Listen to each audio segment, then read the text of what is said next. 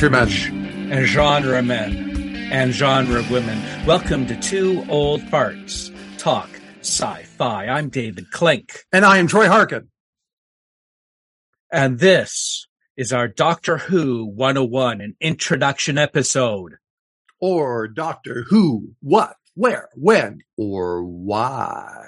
Or Doctor Who's on first. Or Horton here's Doctor Who. Or other things. Wow. Wow. So Dave, we're back. We're back in black, or we're not, but whatever.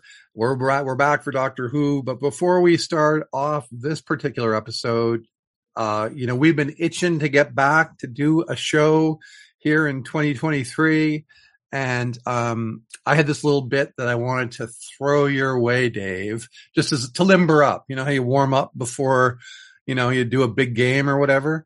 Um, so I have a little thing if you're game uh, that I want to that I want to play with you. Well, I've got my Doctor Who shirt that I'm oh wearing. yeah All the Yeah. podcasters could probably even tell just from the sound of my voice that I'm wearing a Doctor Who shirt that's a Salvador Dali image. It's called Salvador Dalek.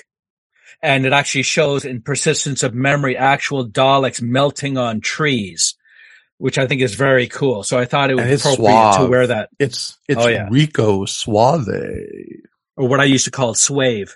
Swave. Um, so I'm ready. uh, so you ready for this? Are you Oh, ready? yeah. Are you ready for Yeah, this? Do you like it? Do you like it like this? Okay. It's, uh, I call this little game Vern Wells or Vernon Wells, meaning Jules Verne, H.G. Wells or Vernon Wells. So I'm going to give you, um, something that one of these three men did and you have to tell me which one of the three did it. Is it Jules Verne, H.G. Wells or Vernon Wells? Yeah. that? Yeah. Yeah. Okay.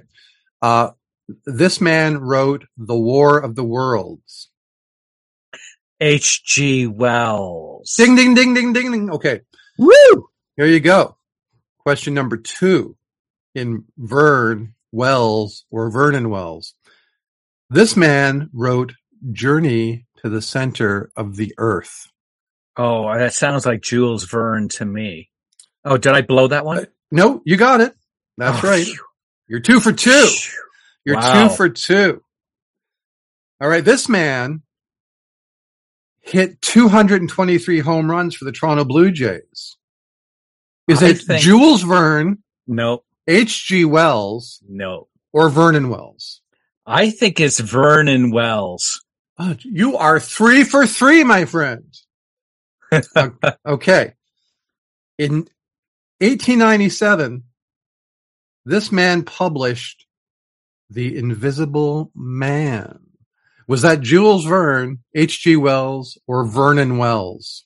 Oh, I think that's Vernon Wells. For, no, no, that's H.G. Wells. Sorry, I was losing it oh, for a second You, you there. keep the streak alive. You you are el perfecto. Okay, do you need a break or no, no, I you ready to carry I might be able to carry on. I think. okay?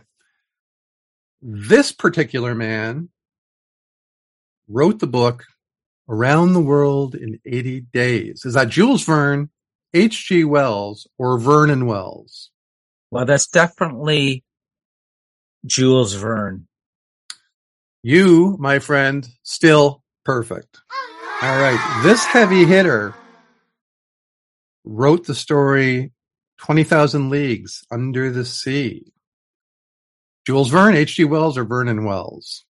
That's actually a harder one. hmm Twenty thousand leagues under the sea is, I think, Jules Verne.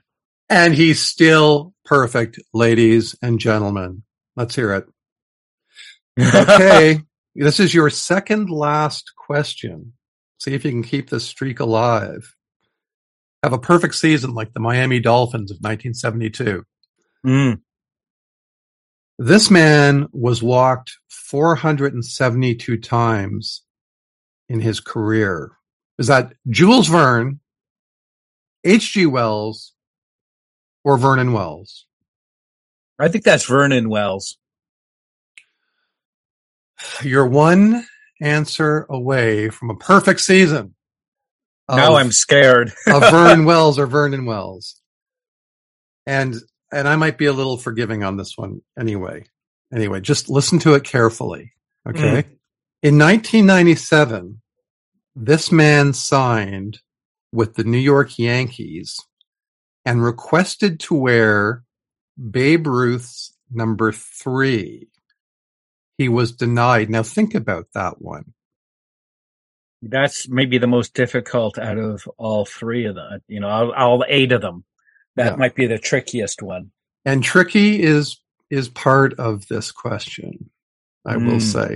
In 1997, he signed with the New York Yankees and requested to wear Babe Ruth's number three. He was denied. Now, Dave, I won't say anymore. Okay. If, if you think can I have the up, three? Can I have the three names again for who I have to choose from? well, Is it Jules Verne, H.G. Wells, or Vernon Wells? I think I'll go with Vernon Wells this time. now you know what? See, I I was not. I was a little bit uh, fishy here. It's actually David Wells. Oh, It- so now I, I'm gonna that that's on me. That one is on me.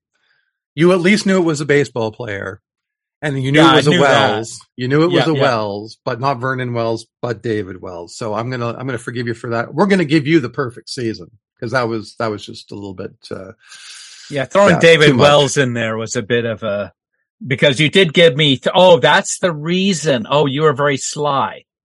That's the reason why you wouldn't give me the three names that are, are the possible answers. You didn't do that out of that one question.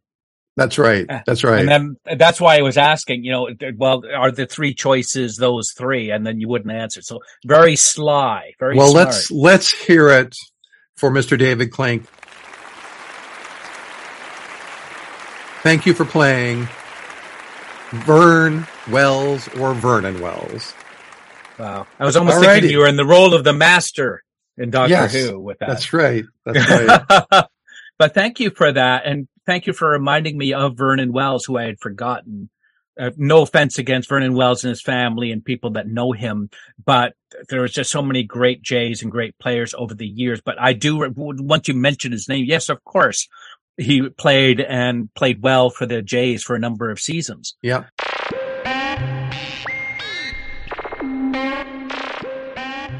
Um, so this is our second episode of season four, uh, hold number 44. So we've actually done somehow 43 episodes before this one, which is kind of scary.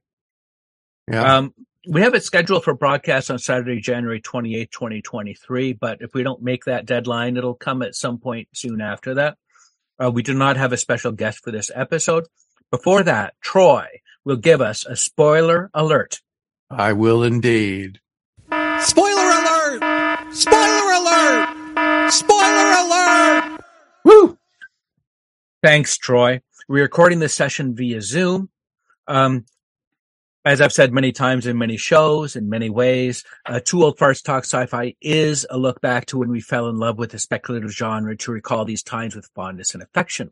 I think a review by PJGS 20028 uh, posted in June 2016 may have said it best uh, when they said in an article titled easily one of the best TV shows ever produced.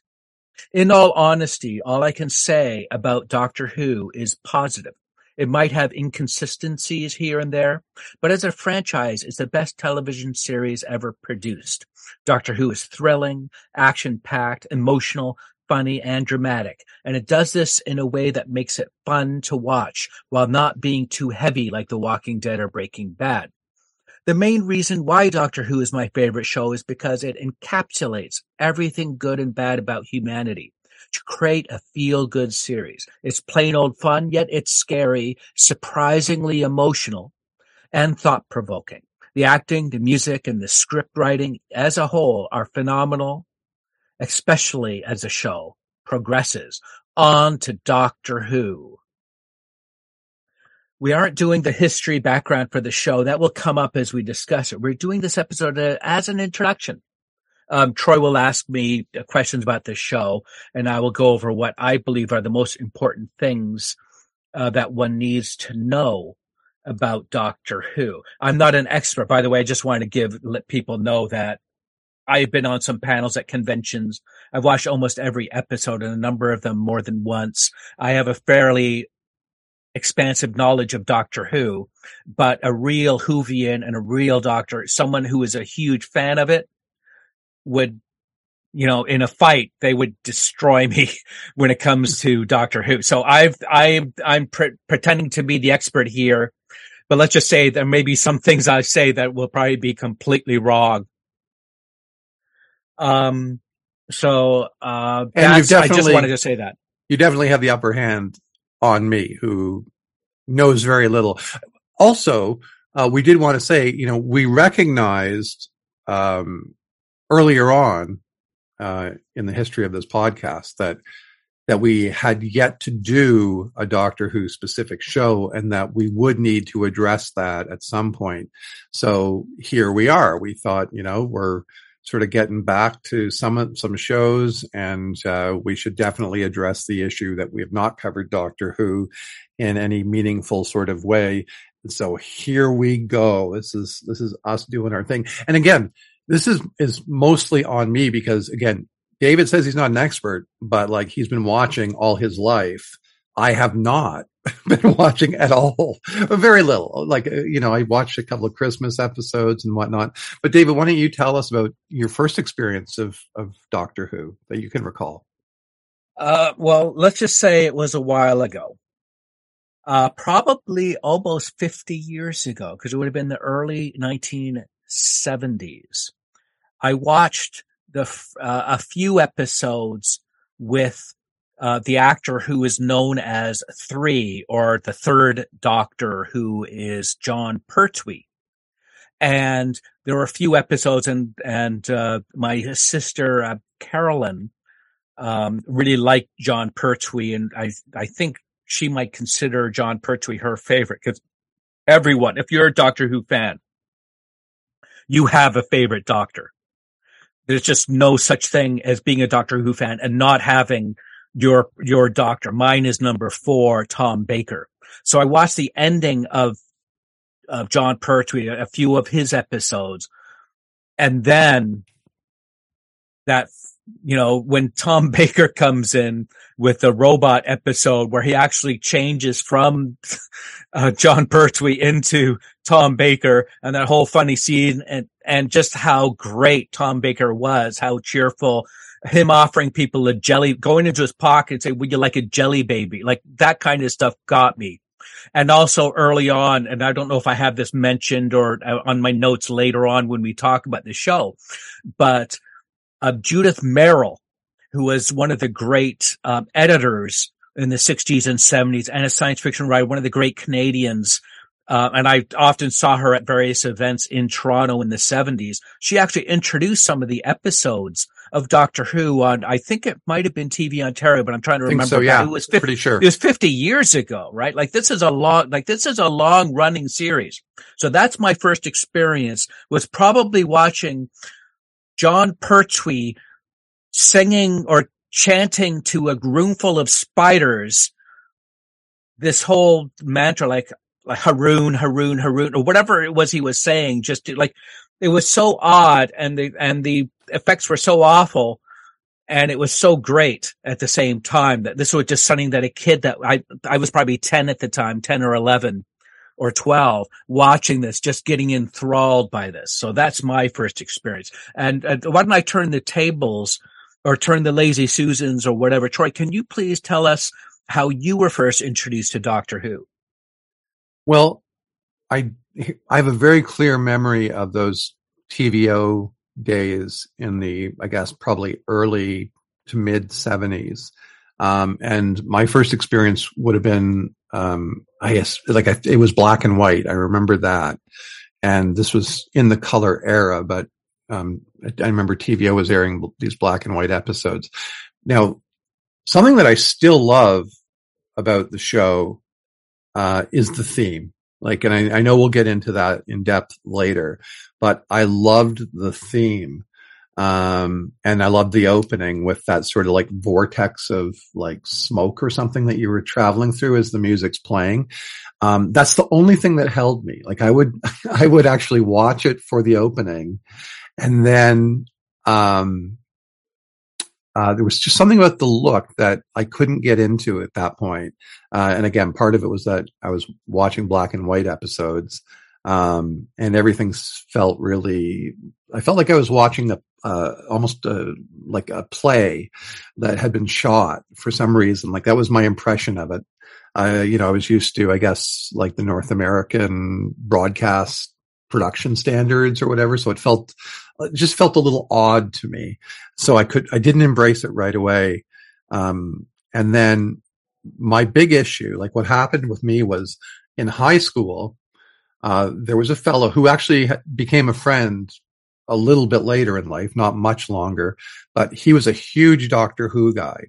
And, you know, I liked all of the North American stuff that I knew that was genre.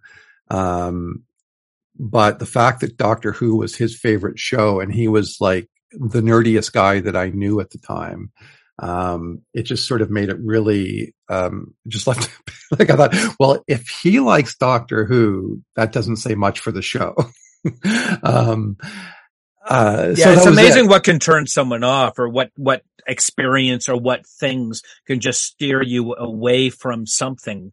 Right. Um, because you just caught it the wrong time because yeah. that's there's that person plus the black and white and some of those earlier episodes because when it eventually goes to color and just some of the things that they do in the in the Pertwee and Tom Baker years were quite amazing. And the thing is, is that that's part of what we also want to talk about is if you want to introduce someone to Doctor Who, like what would you do? And for me, it would probably be start someone with the reboot because that Doctor Who ran for a certain period of time and they had a number of six or seven doctors and then Sylvester McCoy was the final one and then they had a gap because it just wasn't doing that well. Then about eight or nine years later, they did a t- uh, movie with Paul McGann. Then there was another mm. gap. Then they rebooted it full force with Christopher Eccleston that's been basically pretty constant since then. And if there was someone that you wanted to introduce to Doctor Who to say, Hey, I've never watched it. What do you, wh- where do I start? Cause there's just so many places one can start. I would right. start with the first episode, which is still the most watched episode of Doctor Who in history, I believe. is the very yeah. first episode with Christopher Eccleston. And I've since watched that. By on, the way, Troy, on BritBox, and I, I oh, I, you have, yeah, and I do love it. Like, I mean, it's pretty much everything that I've watched. You know, now at this point in my life, where I've gone back and I've, yeah, you know, I've loved it, um, and I recognize how uh, ahead of the game it was. Um, and I, I, I actually said to my friend Peter, the fellow that I was referencing, um, that you know he was he was also ahead of the curve because we now live in an era where everything genre is cool. You know, everybody mm. loves like all the, like the things that we cover on our show. Pretty much, I would say half of the public loves. Like, you know, mm. there's not a lot of people that don't like things like The Walking Dead, right? Um, or Squid but, Game, and right? and th- but that yeah, was yeah. not the case in in the 1970s. And Stranger Things, and the yeah. fact that my friend Peter, you know, was such a diehard Doctor Who fan then, and he was like buying Starlog and you know had these posters of the Doctor. Um, you know, now everybody loves Doctor Who. And I, and I realized, you know, I said to him, you know, you were so far ahead of the curve on this. Eh, we now live in an era where everybody wants to go to Comic Con in San Diego, right? But mm. this was when things like Comic Con, I mean, in, in the way that where every town, every city has a convention of sci-fi and comic and related stuff. Um, that wasn't the case back in the mid 70s and whatnot. So again, David, you were part of that as well. You were going to cons when it was a really rare thing. So again, my yeah, yeah, I tip my hat to you. Yeah, I did see my first con, con was in 1976. It was Star Trek 76. Um, and I've been been at cons and been on panels at cons for like 30 years um, one of the things for introdu- introduction for like how do you bring someone to Doctor Who, Troy, in your case, because I know how much of a horror aficionado and how much you like horror. It's amazing actually if you go through Doctor Who of its, it'll be 60 years this, this uh, summer. And there'll obviously be a very big 60th anniversary kind of thing. And they have a new doctor coming in. but, um, it's amazing just how much Doctor Who, not all of it, but a fair amount of it actually is not just relatable to people and people can connect to, but also has a horror connection. Like back when with with with uh, Tom Baker, there was the horror of Fang Rock, and also there was the brain of Morbius. And these ones are some of my favorite episodes, and they are clearly on the horror spectrum of um and the Weeping Angels and the and there's a number of things that have happened in Doctor Who that that skirt the horror side, which is I find uh, quite cool. Yeah, I, and I noticed today because I, you know, I was doing some homework and I watched a 40 minute YouTube uh, chronology of Doctor Who, and uh, there was an episode that you'll know the name of immediately, but where the Doctor um, uh, goes to a planet that uh, basically is inhabited by these intelligent giant spiders, and um, I, you know, I, I, made the connection to Stephen King's It, um, and I don't want to spoil too much if people haven't read all of it before or seen the film, but um, there's sort of a connection there to that. And I wondered, oh, I wonder if this episode of Doctor Who actually inspired a portion of the story of It.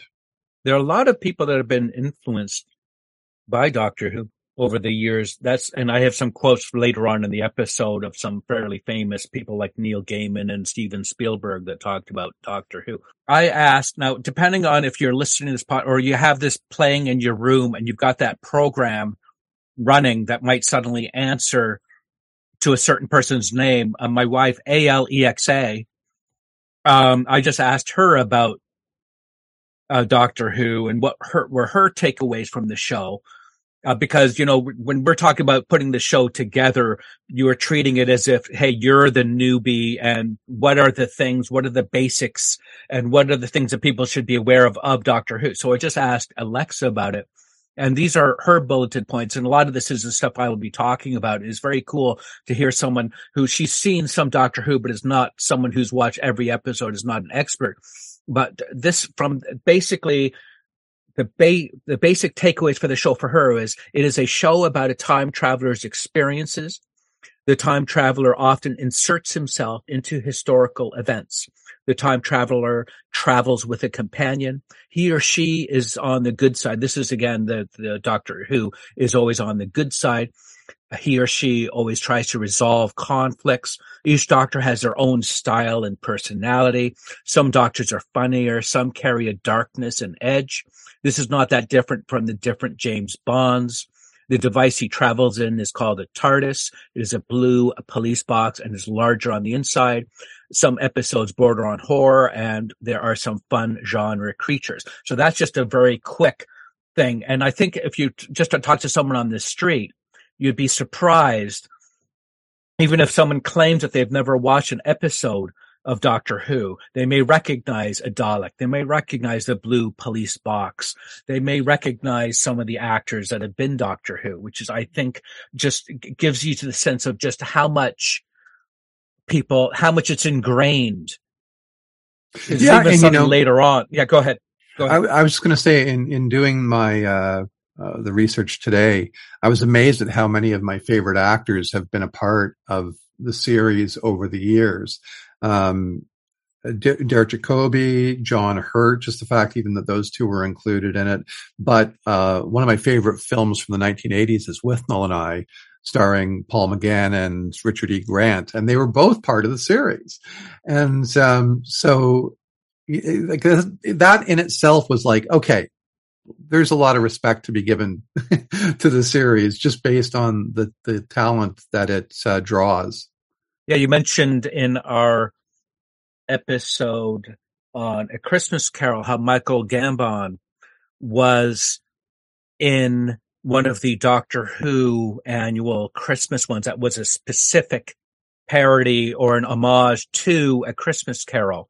And he's a major actor. So it's amazing. Like one of the things I think I may have talked to you about this is if you are a British actor of with anything to your name or whoever you are, if you have not been either in Lord of the Rings, Harry Potter, or Doctor Who, my question would be, who are you? Because and, and, it's rare. I think I may have looked it up and there may have been one actor that has actually been in all three of them. I can't recall at the moment. I might have a note on this later, but some people, if you haven't been at least one of those three iconic, or maybe you can even add in a Bond film, but I'm talking more genre. Oh my stuff. gosh. Yeah. If you throw in Bond and Marvel, then you've got everything.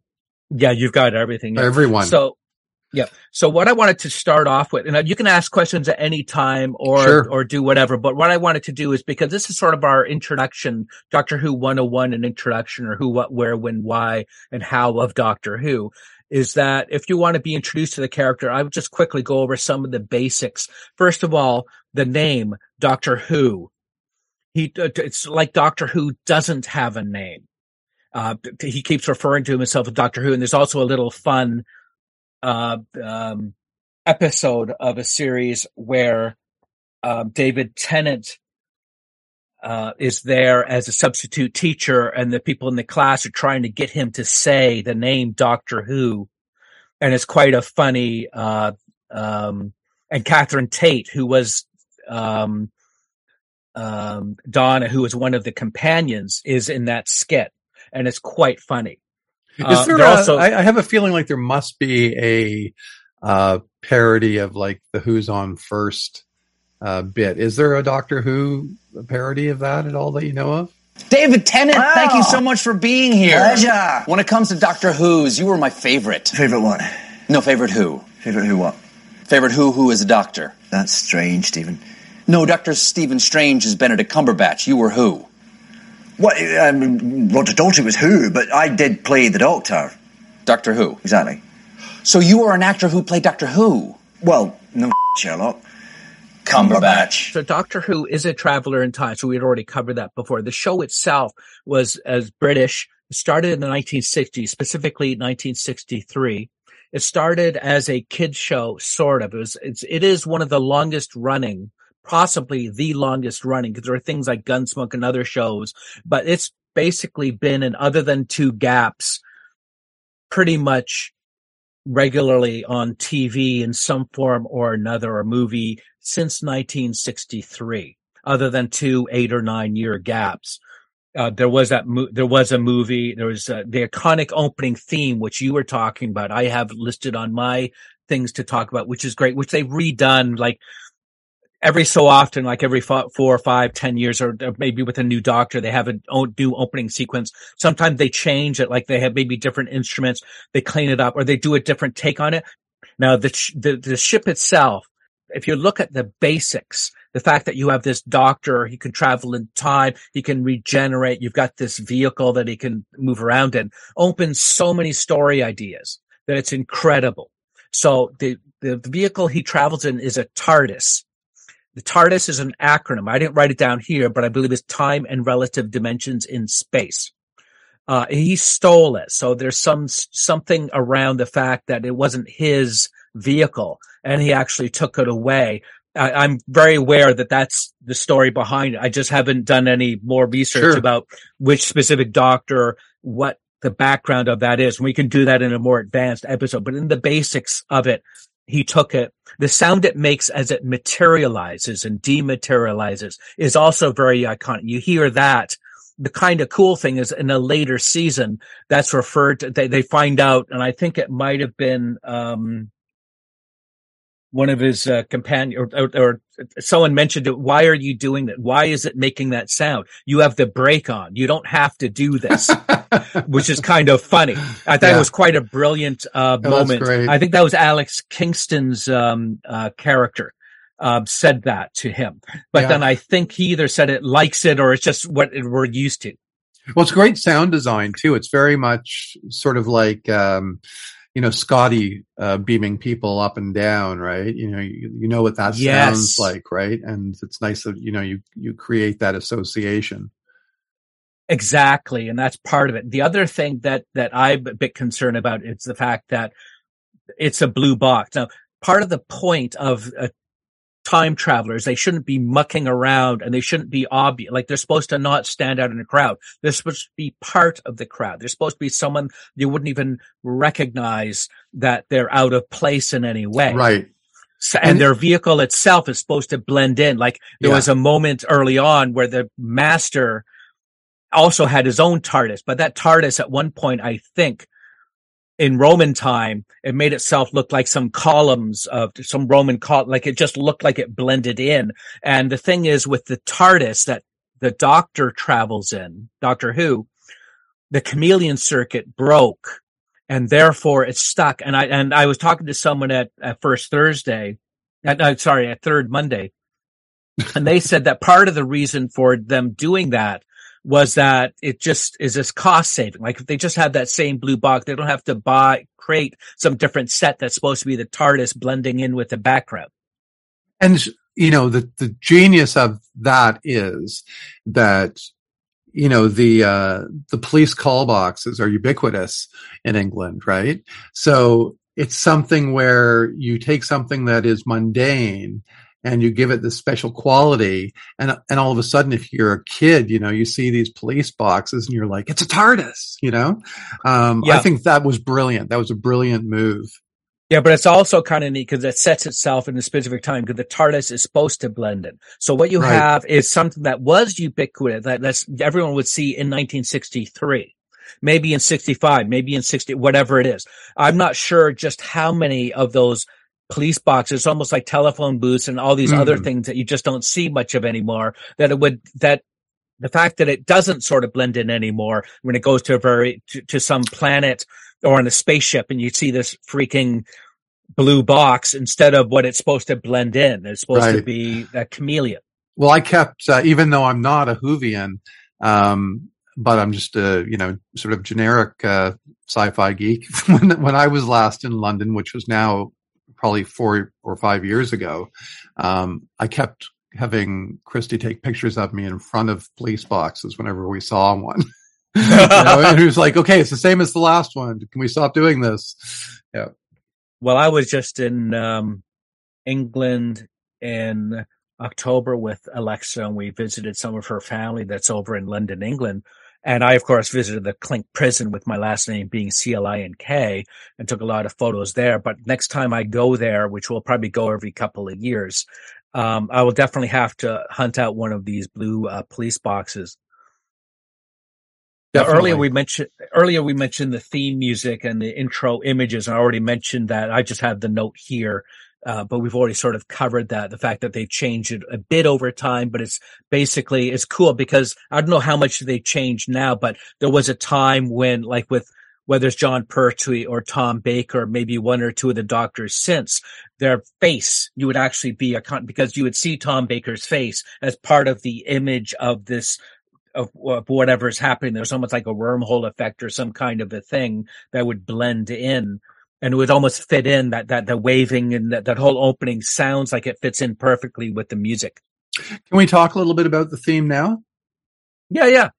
Um, so in a little bit of research that I did, um, I saw that it was written by Ron Grainer, um, and he also did The Prisoner, which like and that's a great uh, opening bit of music as well. It is. But um, in in the case of um, Doctor Who, it was a great collaboration where he had written the music, and then it was arranged by what's the name here, uh, Delia Derbyshire or Delia Derbyshire.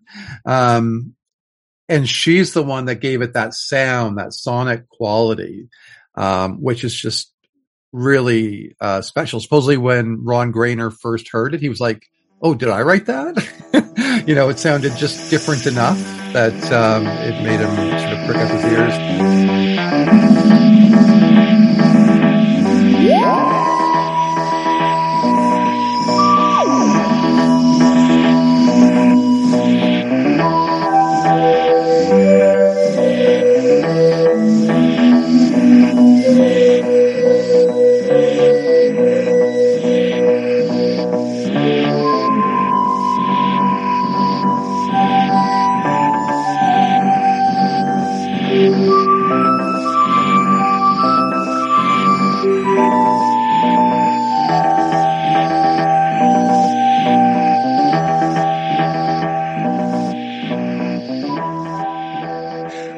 I've always loved uh, sort of the connection to Pink Floyd with that. Now, this is like long before Floyd was doing their thing, but it clearly made an impression on them because there's a number of different uh, pieces of their music that seem to harken back. Sorry, I'm throwing in my own name there. Harken back to uh, um, the the theme to Doctor Who.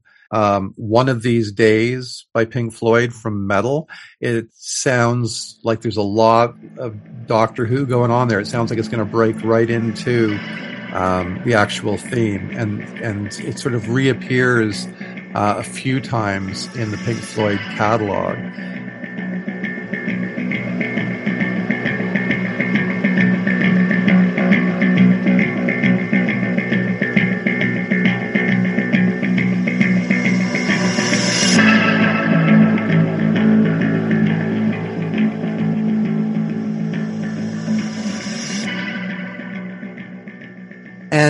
In 1988, KLF uh, did their um, uh, doctoring the TARDIS uh, was was sort of a hit, which was cool that you know it was out there again in on pop radio.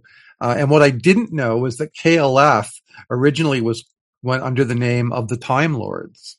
So part of the Doctor uh, thing is, and one of the key things to the doctor, like this is way up there, is the ability to regenerate. And the advantage of that is you could actually, it's almost like the James Bond thing where you have a new Bond every X number of films. What happens is you can have a new doc, like a doctor can play the role for a few years. And the, the, the, one of the coolest things that we were aware very early on, everyone was anticipating. I was looking forward to when they were rebooting and finally bringing the series back with Christopher Eccleston and how great he was in those first couple of episodes. But we, all the Who fans knew and it was already announced he was only going to be there for one season. Right. And that was up front and people were still hoping, no, no, no, I don't believe that. He'll be back for a second season. And that was quite a strong uh, season. So there's a whole list of actors. One of the things that's kind of neat, and you can watch this, there are two movies. So, so Peter Cushing has a connection to Doctor Who because he actually played Doctor Who a couple times. But if you look at all the lists of the actors who have played Doctor Who, they don't include him because why, why they, is that? Why is he not? well, canon? for some, well, it gets a bit more common because I don't have the actual answer here. I've I've asked various people and I've said, well, look, he was Doctor Who. He was in there were two productions. So this is from Wikipedia. The character portrayed by the actor Peter Cushing appeared in two films produced by AARU, Aru Productions. One was Doctor Who and the Daleks from 1965 a Daleks Invasion Earth 2150 AD, which appeared in 1966. Plans for a third film were abandoned following the poor box office reception of the second film. Now, they must have obviously got permission. You just don't make a Doctor Who film. Right. It's almost like when they brought back Sean Connery for that whichever one it was in the early 80s because Oh, whatever company, again. yeah never yeah exactly because they somehow had the rights to that one novel or that one story beyond what the, the, the main studio and the people that ran the James Bond film. Somehow they were allowed to do that and then oh, so on. So I don't know, and, and I would have to do a bit more research, but just be aware that there were two Doctor Who films in the 1960s that don't count. Okay. So what, so what they do is, and one of the, the most important things to be aware of is that Jodie Whittaker was the first female Doctor Who and and they're going to have the next person, which I have to check on the pronunciation. I do apologize if I destroy it, but the the uh, 14th Doctor will was announced in May 2022 and will appear in the 60th se- 60th year of Doctor Who in 2023. Um, and it looks like it's Ncuti Gatwa, but I I would have to um, uh, apologize if I have uh, destroyed that. Um, so what happens is uh, uh, Doctor Who started in 1963. So, and there's an order to this. William Hartnell was the first Doctor, then Patrick Troughton, and then Jon Pertwee, and that's the order. William Hartnell is one. So if you refer to if if you know if two Whovians are talking, they talk about one or two. They're talking about they just use the numbers. So William Hartnell was number one, Patrick Troughton number two, Jon Pertwee was number three, and Tom Baker was number four. A lot of people, because Doctor Who got got started building up, getting more viewership and more people were getting interested in it. By the time Tom Baker was around, it was becoming very popular. He did such a great job and there's so many great stories uh, with him and Sarah Jane Smith. And it was just so great that a lot of people have Tom Baker as their favorite doctor. Then it continued with Peter Davison, Colin Baker, Sylvester McCoy. And there's that gap I talked to you about. So Sylvester mm-hmm. McCoy was number seven, Colin Baker six, uh, Peter Davison five and Tom Baker four, of course. And then there was the gap because I believe that after all these years and everything, and, and there were fewer people watching, that it just finally ran its thing and it was canceled. And it took them, and there's a lot of people, just like Star Trek. Remember, Star Trek was out from 66 sure. to 68. Then there was all the fans trying to bring it back. And then there was the animated show and then there were conventions. Yep. And, and we had the gap with Star Wars as well. Yes. Exactly. And that was a cool thing with Star Wars because when they did episodes four, five, and six, we had heard that Lucas already had these ideas and already had sort of rough things for there would be an episode one, two, three, and there would be an episode seven, eight, nine. So that eventually all came back later. Yeah. So exactly. So after Sylvester McCoy, there was a gap and I've, I haven't looked it up here, but from when I had looked it up, it was around seven, eight, nine years they had this TV movie and it's not, I mean, if people say it's really bad, I don't agree. Like it, it was pretty good. Uh, that was the other thing that I may not have mentioned is that the doctor is not human. He's from Gallifrey and he has two hearts, but this was Paul McGann. And the best part for me for that movie was the opening because it actually opens and starts with Sylvester McCoy, who was the seventh doctor. Right. And something happened, you know, they regenerate. So if they die, they will regenerate. So something happens to the Sylvester McCoy Doctor Who, and then he transforms into Paul McGann. He regenerates into Paul McGann. So there's right, that one movie. Yeah, go ahead. I was going to say, and I think I've seen uh, when Eccleston's uh, doctor dies, we see the transformation into David Tennant as well. Exactly, exactly. So after Paul McGann, there was a gap and they eventually, whatever the reasons were, I haven't gone into the, the history of it here because clearly the people who were able to take over Doctor Who, who were able to sell it and say, Hey, we can bring this back. We can make it interesting again. Uh, because I think the story writing and everything, eventually just things got a bit weak. So they brought it back with Christopher Eccleston. He's number nine. Paul McGann's eight and Christopher Eccleston's number nine. And I want you to be able to finish your list here, David, but I, I do have a question that maybe you have an easy answer for. Yeah. When, yeah. when, uh, a, a, new doctor emerges, um, does the previous companion tend to transfer for a little bit or does the new companion sort of take over almost immediately? Generally the person carries over.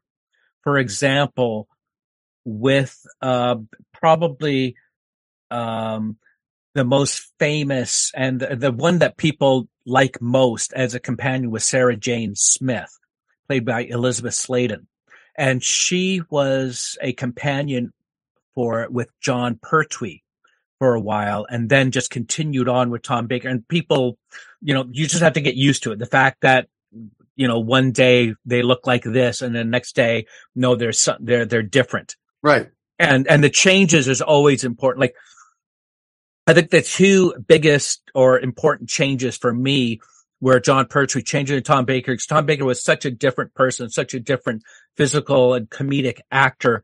I, I, Jon Pertwee was great. Don't get me wrong, but Tom Baker was such a different and was such someone that just captivated and controlled the room. So when he comes in, he's having fun with it. He's actually in the TARDIS and he's trying on different things. He actually at one point has a Viking helmet and he's saying, I'm going to walk like do this. And eventually he comes on in what he eventually has as his regular. And for some reason, it's, it's a bit odd with these doctors, but they tend to wear the same, like David Tennant in his suit. Like they all tend to wear the same. It's weird. And even Jodie Whittaker. Once they've got that look, like Tom Baker had his look with that scarf and that, sure. that coat and every, and the hat. they do that for years and you think why can you not do you not have another change of clothes or do you just keep you have eight sets of these same things and, Right. and there, there's cool stories behind the scarf because i think that scarf of of tom baker's i would have to look it up but i think it was like 14 feet long or something like that it was some hideously long but so beautiful and such a cool scarf. So that changed. And the other one was David Tennant changed it to Matt Smith because David Tennant, because he had been the doctor for so long, he got to almost write his own thing. Like he did this whole long thing at the end of his last episode where he actually visited a bar where where Ca- Captain Jack Harkness was and, and, and he visited this person, visited, and he just did this whole long, big, long goodbye, which is fairly emotional because we all got connected and really cared about David Tennant and what he did with Doctor Who. So we all got these to see all these characters again where he was able to say, you know, I'm changing very soon and I'm just, this is my final goodbye in this form was quite powerful. Ooh, ooh, ooh, ooh, ooh, ooh. I have a question, Oh, sir. Yep. Yep. Um, now I, I wrote this note down and I don't know the answer. David Tennant plays two doctors. Is that right? Or d Um, is, is there like a, uh, like a 10.5 or something? Is that right? Uh, I would have to look that up a bit more because I'm a bit confused by Okay. that. Um, All right. I and there's have been also been, and there's also been other, like there's been some interesting things that I would have to, you know, I watch them, but for me to speak to it eloquently and with some sense, I would have to look up a bit more detail and watch episodes again. But there have been some fun things where you think someone else is a previous incarnation, a future incarnation, or is the doctor. They've had fun stuff with that. Like Okay, this I- one person in, in Victorian time or wherever it was said he was a doctor and is using this device that was a sonic screwdriver and, and, and so on. There's this neat stuff, but there was a reason why he was somehow patterned or something happened that made him have either the memories or believe he was a doctor. So they've had a lot of fun with that kind of thing. Okay. I'll hold on to my uh, next question till we get through your list here.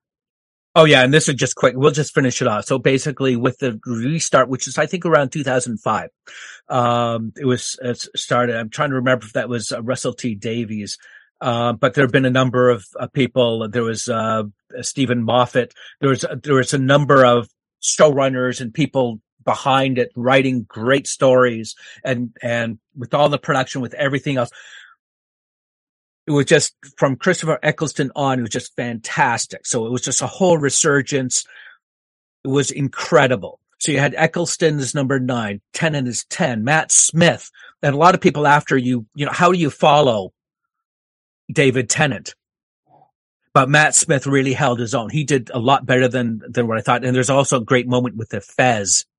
Um, but he's number 11. Peter Capaldi was 12, Jodie Whittaker 13, and then we have the new doctor appearing in 2023. And you have to watch the 60th. The 50th anniversary one, 10 years ago, uh, they had a 50th anniversary one, was so good and had a surprise moment at the end of the episode. It was very emotional and fantastic because you hear someone's voice you know, you've got this shot of, of, of the doctor and then you hear a voice in the background and you say, Oh my God, that's, you know who. And then, and it is in a different role. And it brought in a previous doctor and it was just such a powerful and fantastic, like whenever they do anniversary, special shows like those Christmas episodes and so on are definitely worth seeing.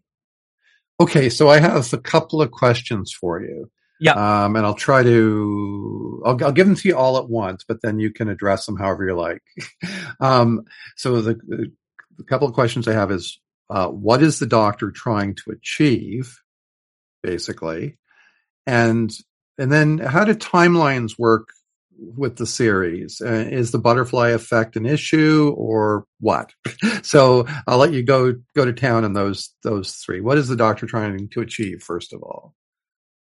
Um, I think he does. It's it's kind of neat with him, and I may I may have this listed further on, but the idea is is that he appears like like whatever reason. Sometimes the TARDIS recognizes or understands, or I don't know quite understand how the TARDIS quite works, but for some reason it sometimes voyages or goes to an area of the most need. Like there's some civilization that might be destroyed or some issue, whatever it is. The doctor ends up in the middle of whatever this SHIT show is going on. And Hmm. what's cool is in a lot of these episodes, it's just amazing to see how the doctor works because he can appear within the TARDIS. The TARDIS re rematerializes. He's on a spaceship and they're going through some issue and they're trying to resolve some and, and, and things are, the ship might explode. He's somehow on a spaceship that there's no reason. How could he be on this thing? He's there. They're wondering, who is this guy? And then he takes command and he said, well, do this or whatever it is. He is sort of like the, the James Bond who happens to be perfect at golf at 10 different sports, has all this knowledge, can play, can beat you at, at, um, poker and can do, you know, has a thousand things. Like this doctor immediately somehow gains the trust of whoever is involved there, helps them out. And with his knowledge, he's someone that, that immediately can help out and do that. Now that's not always the case, but it's kind of neat how he does that. So, so I guess if he does not interject himself into um, a situation, he knows that um, destiny will be changed. Is that sort of the thing? And Well, well, time is a bit complicated too because you know it is, and they've broken their own rules, and it gets a bit confusing. But there's all this this stuff, and I had to do a bit more research on it. Mm. But there's things where you can't go back to the same place at the same point of time. So it's not like you can just be here, but then they might fiddle with that or do different things. Um, there's some issue with because he is also one of the key things to know about Doctor Who is he's supposed to be sort of like the last of the Time Lords, the, the planet. It, it's been blocked off. Like at some point, I thought it had exploded or had been destroyed or, or something had happened. I don't know if that sort story has changed or whatever, but in more recent years, is there some sort of a time bubble? There was some sort of a, a huge galactic war and some issue was resolved and they had to somehow set the, the Time Lord planet out of phase or in some kind of bubble or something where no one could visit it. And, but I'm, you know, for someone who's really a fan of Doctor Who, they'd probably be listening to this and saying, what the hell is he talking about? but he's also, he is sort of technically sort of really the last survivor, last person, but then you run into another time, the, the master who is also a time lord. He has been a nemesis for many years and has come back with different characters and different regenerations because the master himself or herself in one case has regenerated. It's funny how all these monsters and aliens and everything else speak in a British accent, um, Yeah. English or Scottish or Irish or whatever. Like it's just kind of funny that way. There are various aliens and enemies like the Master, Daleks, Cybermen, Sontarans, Ice Warriors, Weeping Angels, the Silence. There are various friends who aren't companions, like people who are part of UNIT, the United Nations Intelligence Task Force, including Brigadier General Alistair Gordon Lethbridge Stewart. Uh, he steps in. He's the expert. He doesn't use a gun. There are Christmas episodes. Um, there have been long story arcs, story arcs, uh, and they're also shorter seasons. This is British. This isn't 26 episodes.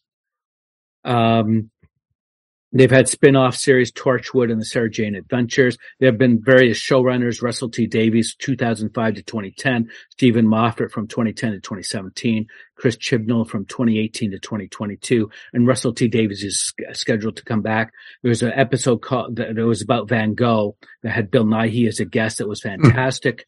Um, and so on. There's been a stamp collection. He's met various famous people, including Dickens, Van Gogh, Hitler, the Queen, um, and various things like um, Steven Spielberg once said that the world would be a poorer place without Doctor Who. And then at one funny moment, uh, Sarah Jane said, "Hey, the doctor, say, you know, doctor, you're being childish."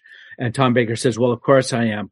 There's no point in uh, being grown up if you can't be childish sometimes and so on so there's some some fun little bits they have a bit of fun with um, language Beatleism. Number nine, number nine, number nine, number nine, number nine, Beatleism. number nine, number nine, So the first two that came up uh, in the episode "The Chase" in season two, which aired in the spring of 1966, uh, the first Doctor, Barbara Wright, uh, Ian Chesterton, and Vicki Pallister observed a Beatles performance of "Ticket to Ride" on the time space visualizer. So I thought that was pretty cool. Like that was, you know, while the while the Beatles were still around. Oh, very cool. Um, the eleventh Doctor, uh, Matt Smith, listed "Join the Beatles" along with other things that he could he could do before he died. So. Uh, like maybe some timeline. Matt Smith is a Beatle. Uh, that was in uh, the Wedding of River Song, which was series six, episode thirteen. It aired October first, twenty eleven, and um, I think we have talked a little bit about Inspector Spacetime, which is sort of a parody of Doctor Who, which is on Community. Dan Harmon, who created Community, obviously a huge fan of Doctor Who, uh, created Inspector Spacetime, and they even go to a Comic Con convention and and you know take part in all the Inspector Spacetime stuff. Uh, so if you go, there's actually a wiki for Inspector Spacetime, and and on that wiki it says the 1970s began with a behind the scenes scandal. Linda McCartney was on set, and the actors playing the inspector and constable fought over her attentions. It ended with the third inspector choking the actor who played the constable. anyway, I, I encourage anybody who loves Doctor Who to check out Inspector Spacetime on Community. Dream casting. Yeah. Dream casting, baby. And with Dreamcasting, we uh, take the best actors, living or dead, uh, for the roles, in this case for Doctor Who. And uh, after that, we're going to follow it up with our Schrodinger's cast, which is our really outside the box casting. Originally, we called it Scream casting, but it's now Schrodinger's cast. Okay. So, uh, Dave, do you want to? Yeah, you want to break down the original cast? So the six roles we're looking at is first, of course, Doctor Who, and the original star was William Hartnell. Now, when it and we're also cho- have decided to choose a companion. That'll be one of our six, the companion. And the original companions were the granddaughter Susan, played by Carole Ann Ford, and Susan's school teachers Ian Chesterton, played by William Russell, and Barbara Wright, played by Jacqueline Hill. The third character we're looking at is the Brigadier, He's just referred to often as the Brigadier, but he is Sir Alistair Gordon Lethbridge Stewart. And that was played by Nicholas Courtney. The final three are more on the evil side. So those are the three good people. We've got three bad baddies. First, the master. Ooh, the master. Uh, the the first uh, person to play the master was Roger Delgado. Uh, then Davros, who was a special uh, character, but he was basically almost like a king of the Daleks. Um, and I think he showed up in an episode during the Tom Baker years and may have appeared again. But Michael Wisher played Davros, or was the first one to play Davros. And then the Cybermen are probably the next one, maybe the next most famous. And the original Cybermen, Roy Skelton and Peter Hawkins, the very first time Cybermen showed up, they played the voices of the Cybermen. And there's Harry Brooks, uh, uh, Reg Whitehead, and Gregg Palmer were the actual Cybermen. So those are the six Doctor Who, a companion, Brigadier, uh, Master, Davros, and Cybermen. And I was wondering if for the Dreamcast, who you have for Doctor Who, um, Troy? Well, one of the things that that I decided I wanted to do for my dream casting was I did want to stick to British actors or actors of the British Isles. And um, because the doctor that I remember seeing most was um, was Tom Baker, uh, the hair, the curly hair was a thing. Um, and uh, so I only have one person, and that's uh, Roger Daltrey from the 1970s uh, like a, a, Tommy era uh, Roger Daltrey playing the Doctor. Oh, that's a great choice. And Daltrey is a, is, is an excellent actor. He was in um, Sliders. I picked Idris Elba. Nice. who we have picked a number of times. Now, now the thing is, there was so much talk about him getting the role of James Bond. And it was like the the amount that was being talked about some years ago. It was incredible. And I don't think he ended up with that role. But if he's not going to get James Bond, why not Doctor Who? Yeah. Yeah, yeah, for sure. That's a great, great choice.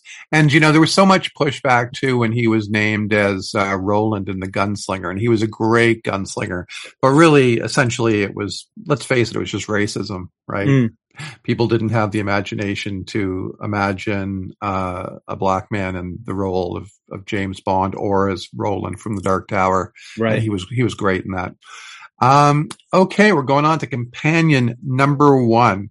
Now, I have to admit, I think I I clearly was thinking of a certain type when I first started, and I was thinking like uh, Britt Ekland or maybe Susan St. George.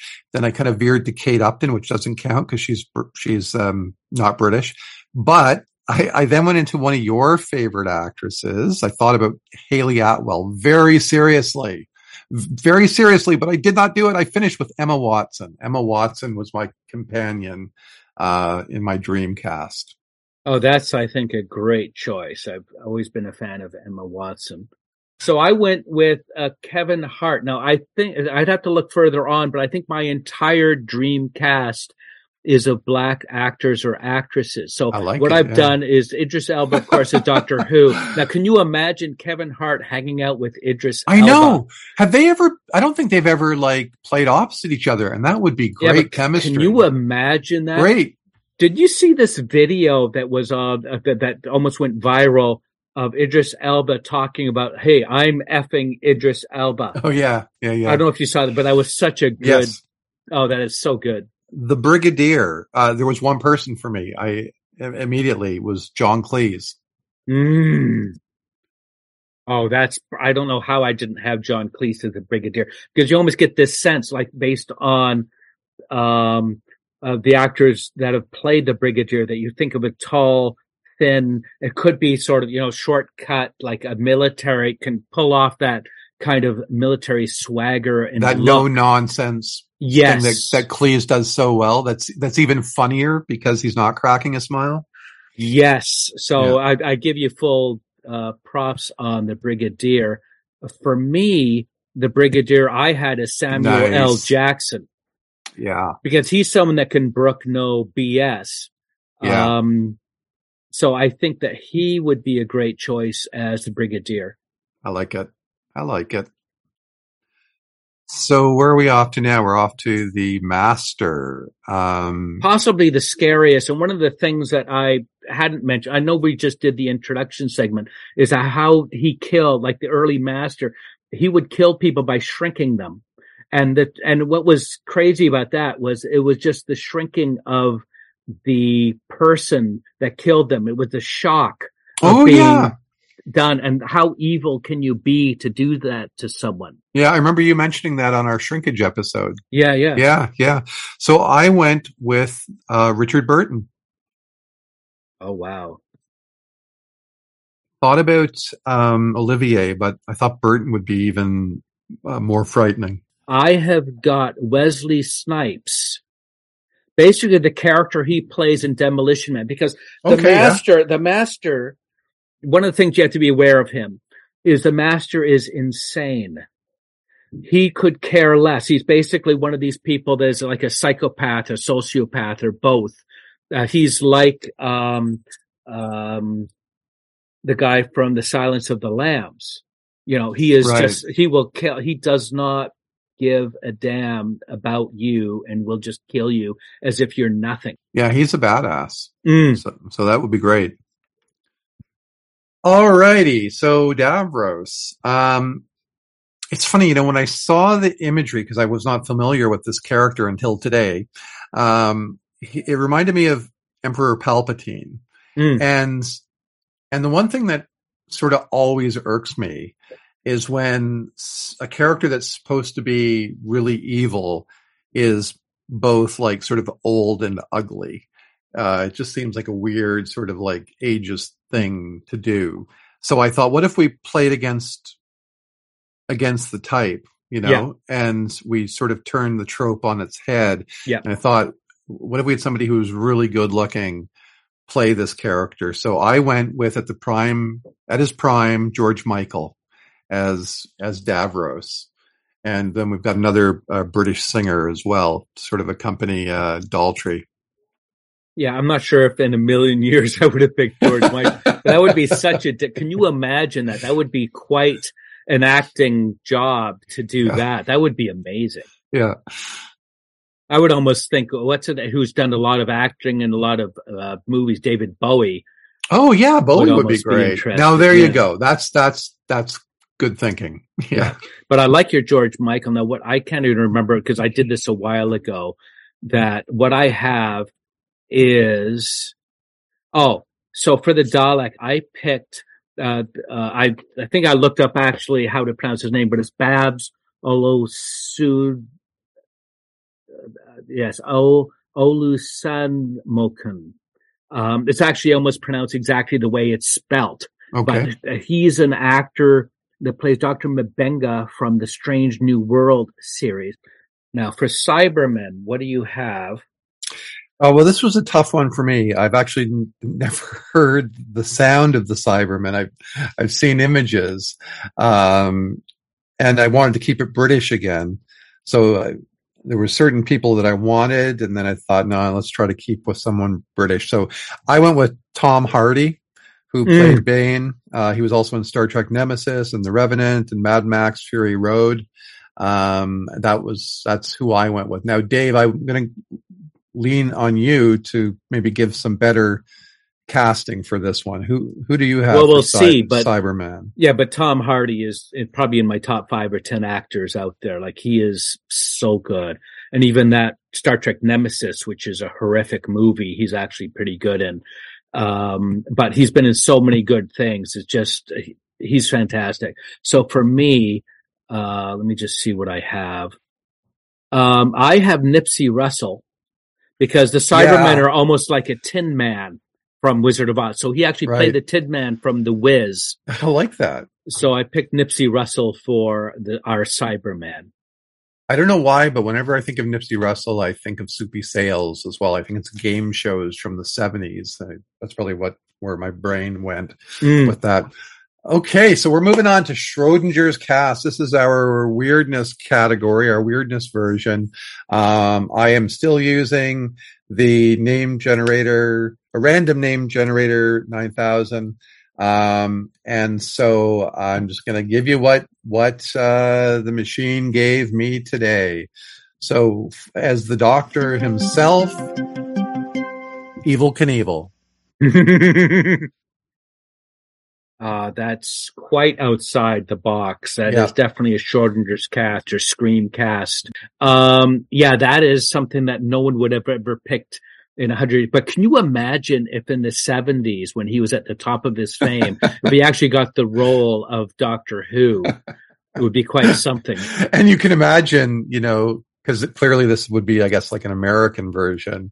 Uh, can you imagine the uproar in Britain? Oh, oh my God. I just remembered at one point, I don't know if it was some bullshit thing or whatever it was, but I think at one point when Jim Carrey was like at the top of his game, like was, was the top number one box office draw. So at some point around thereafter, there was even talk about Jim Carrey, like them approaching Jim Carrey about being Doctor Who. Now he refused or said, no, I just can't do it because he was aware of the show and just said, no, you, you can't, I- can't, I would love to do it, but I can't because it's got to be like a British actor doing it. But that would have been quite something.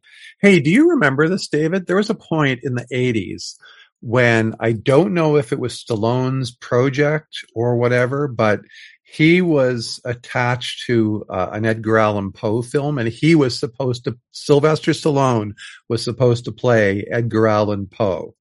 Do you remember that at all? No. And so whatever the random name generator 9000 gives us, it will never be as odd as the possibility of Sylvester Stallone playing, uh, Edgar Allan Poe, or did I? Yeah, Sylvester Stallone playing Edgar Allan Poe, and you can probably Google that one. But that definitely happened in the eighties. Wow. Okay, so I've done something because with our Schrodinger's cast, often not always, but often we do some sort of a connector thing. Like maybe they're all wrestlers, or they're all politicians, or people from another cast, like Stargate or whatever. So what I've done is I've taken prop comics, comics who are known for using props as part of their act, as in Doctor Who in this case. Mhm. So what I did was uh, this is someone that people may not be aware of, but there's a person named Tommy Cooper. And I've got a Wikipedia entry, entry. He was a prop comic who wore a red vest. So if you actually see a picture of him, this is from like the seventies or whenever it was. If you see a picture of him, you'll actually recognize because he was famous enough. You may not remember the name, but if you see him and see a little skit of his, you would have probably seen one of his things. So, and the fact he wore a red fez because famously Matt Smith early on had this fez. He said, Oh, it looks kind of cool. I like this fez. And let's just say that fez doesn't last very long. So Thomas Frederick Cooper was a Welsh prop comedian and magician. As an entertainer, his appearance was large and lumbering at six foot three inches, and he habitually wore a red fez when performing. And if, if you, as I said, if you see a picture of him, you'll recognize him. Wow, that's that is jaw dropping. That's, that's, that's almost as uh, odd as something the random name generator 9000 will give us. Okay, uh, so companion uh, number one, uh, I was given the name Smoking Joe Frazier, Frazier, Oh. the, boxer, and um, it's funny. Uh, the last two times we've done this, I've ended up with a number of athletes. Uh, so Smoking Joe Frazier is there, and he's not the last athlete that we will see on my list today. Very cool. And yeah, he's uh, again, because you're random generator, I don't think I would have ever picked or thought of Smoking Joe Frazier as a companion. but in your selection already, you've got Evel Knievel as the doctor and Smoking Joe Frazier as his companion. And that's a very different show, I would say. it is, yeah. It's very different. Let me see my one. Okay, so I went with Carrot Top as my companion because he was known for having various props and stuff. So you have to give him props, so to speak. Sorry for the pun. yeah. But yeah, so it'd be Oh, Tommy. Cooper and Carrot Top would be quite the combination. It's very, feels very 70ish, Now 70s. we know that sometimes in this in this day and age of social media that that there's often rage and outrage with certain casting but i think today our two schrodinger's list would actually not just create rage but i think it might cause fandom to to issue a fatwa against Oh, the no. two of us There'd be No. some anger, anger there. yeah, yeah. It's like evil can evil. What?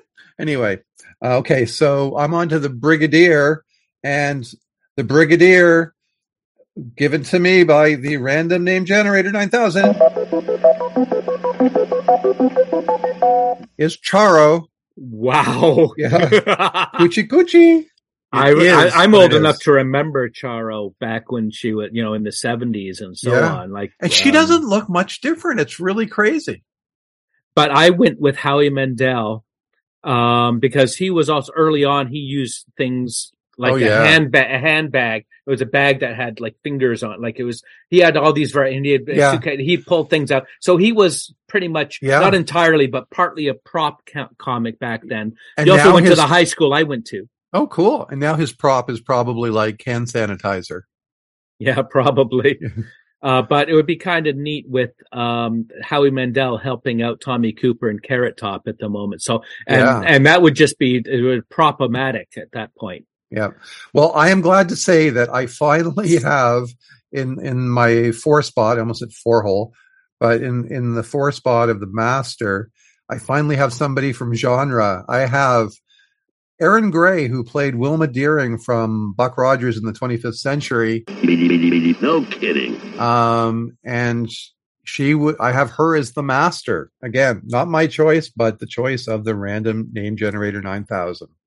Yeah, and that's quite the like in some cases with with actors and actresses playing that evil role, like whether you're playing Snape, like Alan Rickman did, or you know some characters over time, you can just really get into these how evil and what these characters do. Some actors just strive to play that role. Yeah. Uh, and Erin Gray, I think, would be uh, uh, great. You know, you think you think of her as someone who's positive and someone that you would get along with, but that's a pretty dark character there, Yeah. pretty psychotic. Um, I almost think that we should have gone with the uh, guy from Psycho, uh, Perkins, um, Yep. Anthony Perkins. But okay, so I've got as the master, I've got Gallagher. Um, now Gallagher was a prop comic famous for a sledge-o-matic routine in which he smashed watermelon. Now he did die recently, actually, in November 11th, 2022. So it's Wow. just like a couple months ago because we're recording this around January 20th or so. And, uh, at the age of 76.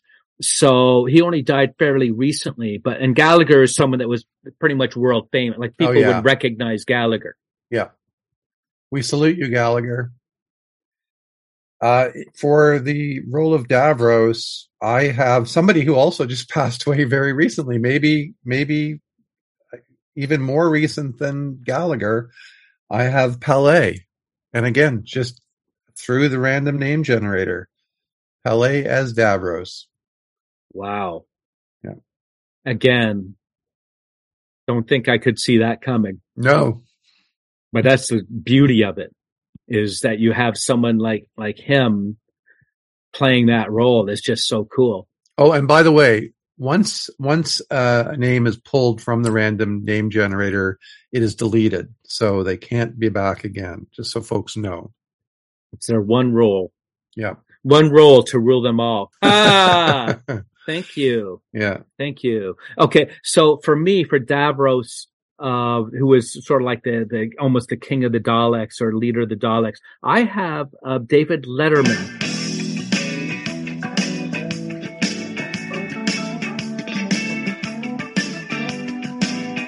Who was also known for a bit of like like doing the whole dropping Smashing watermelons, watermelons, and, yeah. and doing stuff from rooftops and doing odd things. He wasn't known as well as Howie Mandel or Gallagher or others of doing specific props for their routines or Tommy Cooper, but I did throw him in as Davros here. Nice. So would your Davros, would your your Letterman as Davros, would he be bearded or not bearded? Well, after seeing that was one of the greatest shocks possibly in world history of the world history of beards of the last 10 years or 15 years was when he had stopped being on the, you know, doing the David Letterman show, had a bit of a break. And then he suddenly comes back and he's got this beard, like one of those people who do contests Right. to win, you know, th- these amazing beards.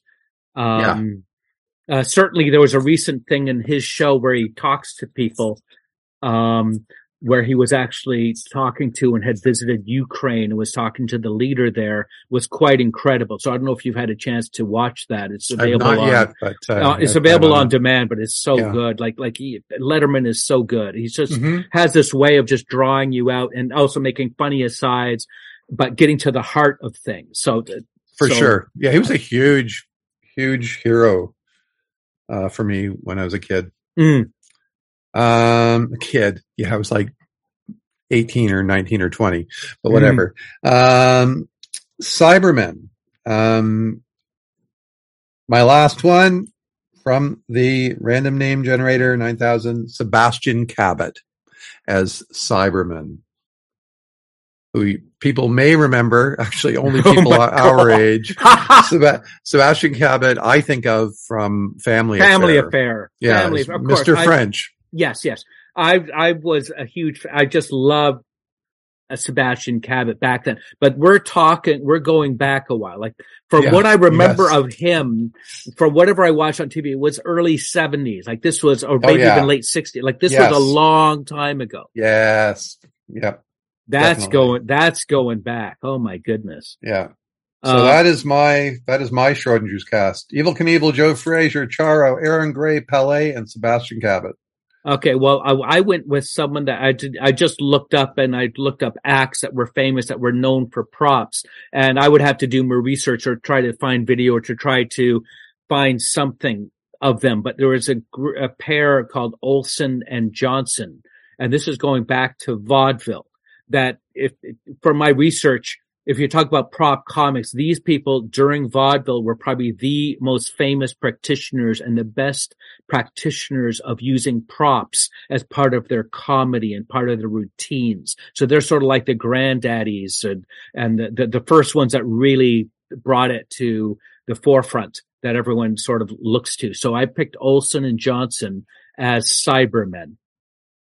Hmm. Well, I think the show is about as long as the Jerry Lewis telethon uh, back in the Labor Day era of the 70s, but uh, hope you enjoyed it. Well, was fun, and thank you for the suggestion of sort of just at least having something where people can introduce and talk about we can just talk about the very basics of Doctor Who. This is our Doctor Who 101, an introduction episode. And at some point we will have to revisit Doctor Who, but get into more in depth, have a, a, a, special guest that's an expert and get right into something like maybe the episode Blink, which is one of my favorite ones of theirs or the uh, specific Christmas episode or whatever it is. At some point we need to get real, really do a good deep dive into Doctor Who, I think, uh, beyond this introduction. Yep. Uh, folks, please remember to catch us on your favorite podcast provider. Uh, we are on Spotify, which is still a great thing. Uh, our website, which is where you could first find us. It's still around. David does a great job putting that thing together. Um, it's, uh, two, numeric two, uh, of.ca. Um, we're always at Facebook and we look for interaction there. Um, so, and, and that's uh, Two Old Farts Talk Sci-Fi, just like the name of our show here. Um, and your uh, your favorite podcast provider, look for us. Tell a friend, please like, subscribe, all that stuff, and just have a good time enjoying all of the old episodes. And we look forward to doing many, many more for you in the future.